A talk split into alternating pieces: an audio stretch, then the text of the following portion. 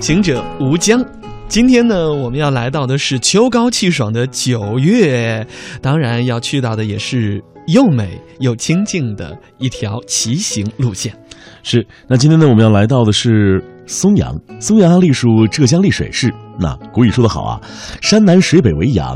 松阳县城呢，在松阴溪的北面，长松山的南面，所以啊，称之为松阳。哎，松阳历史悠久，是省级的历史文化名城，名胜古迹呢也是比较多的，风景名胜资源哇也是非常之丰富了。嗯。神奇美丽、古朴迷人的松阳古县呢，是地处浙江的南部，瓮江的上游，是闽浙山地绵绵群山当中一颗未经雕饰的天然宝石。这里拥有浙江南部最大的山间盆地松谷平原，四周群山环绕，重峦叠嶂，而中部呢是坦荡如砥，一马平川，秀美的松阴溪从中潺潺而过。得天独厚的自然环境，造就了松阳自古以来就经济殷实、民风淳朴、社会安宁的社会环境。早在唐宋时期啊，就被誉为“世外桃源”。盛唐诗人王维曾按啊这样一首诗来描写它，说：“暗节下松阳，清江响绕吹。”哎，用这样的诗句来描绘这里的美景，是。这样的美景啊，也的确是啊，让大家由衷的赞叹。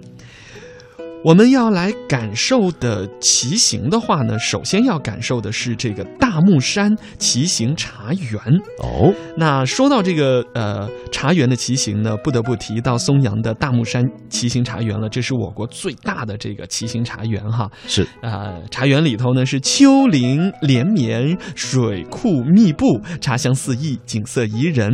要知道啊，这个骑行道呢，刚刚好在这些景色当中贯穿。那整个的线路啊，有八点三公里，而专业的骑行赛道呢，也有七公里哈。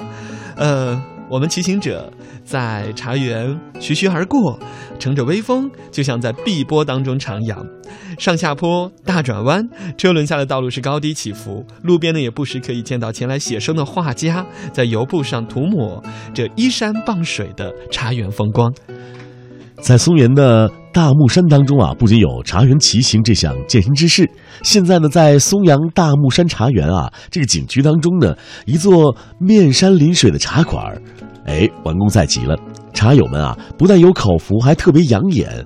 窗里窗外全是风景的地方，日出而作，日落而息，工作就是生活。哎，来做一个纯粹的茶人，泡一壶好茶，与游人，与友人。与茶人与爱茶人 慢慢品味了。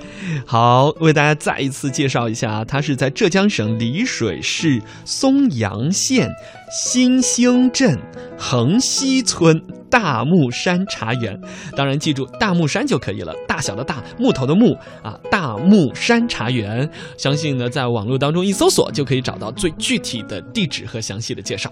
是，那接下来呢，我们要到的这个地方呢是海盐南北湖，去那里啊去体验一下一呼一吸之间的骑行之美。嗯，海盐县呢是浙江省嘉兴市的下辖的一个县，哎，它东临杭州湾，西南呢是临的海宁市，这个海宁啊。生产这个皮具啊、皮草是非常著名的。哎，北临这个平湖市和秀洲区是沪杭苏永交界之处，呃，南离省会杭州是九十八公里，北距上海市一百一十八公里了。啊，位置已经非常精准了哈。那海盐的美丽呢，或许是踏入江南古典园林起源的一抹绿意与雅致，或许是游走在大街小巷，探寻藏身于房前屋后的真容。如果真的要选择一条美丽的道路来骑行的话呢，那么南北湖绝对是首选了。湖山容沧海，一览天下奇。那穿行于南北湖的景区呢，不可以不仅可以啊欣赏到湖光山色，品这个奇里的风光啊，沿途呢还可以游览东小宛商业街、蝴蝶岛，还有黄沙坞等等景区。是，那在这里还有个岛啊，要给大家介绍一下，是有跟蝴蝶的形状是非常相似，叫做蝴蝶岛。这是位于南湖的西南角，是一九八八年啊蜀郡南湖时用这个淤泥堆积而而成的，哎，因此呢，它形状呢像蝴蝶，因而得名。岛上的主建筑为深海阁，阁上啊可以纵目远眺。北边呢是中湖塘，水面上呢有二桥一堤，哎，垂柳依依，哇，真的是非常的美丽啊。南边呢，呃，是什么钱塘江的万顷波涛。有人说啊，阁虽小，却包容了湖山和海景。嗯，所以啊，提醒大家，这个呃，我们今天推荐的第二个骑行路线呢是海盐。没错，在这里呢，全长有三点三公里，自南北湖景区东大门出发，一直到东小碗商业街，沿中湖塘骑行左转至蝴蝶岛，然后右行呢靠近海边堤，最后到黄沙坞的这样一个驿站，然后呢再右转前往浙北菊乡黄沙坞村，啊，这个。终点呢就是黄沙坞了，这里有七百年种菊的历史啊，屋前屋后全都是柑橘树，满眼碧绿，四季不凋，而且呢空气也是清新宜人，尤其春天菊花盛开，香飘树里，而秋天的时候呢又是硕果累累，漫山金黄，都值得大家来好好的分享。真的是一个好地方。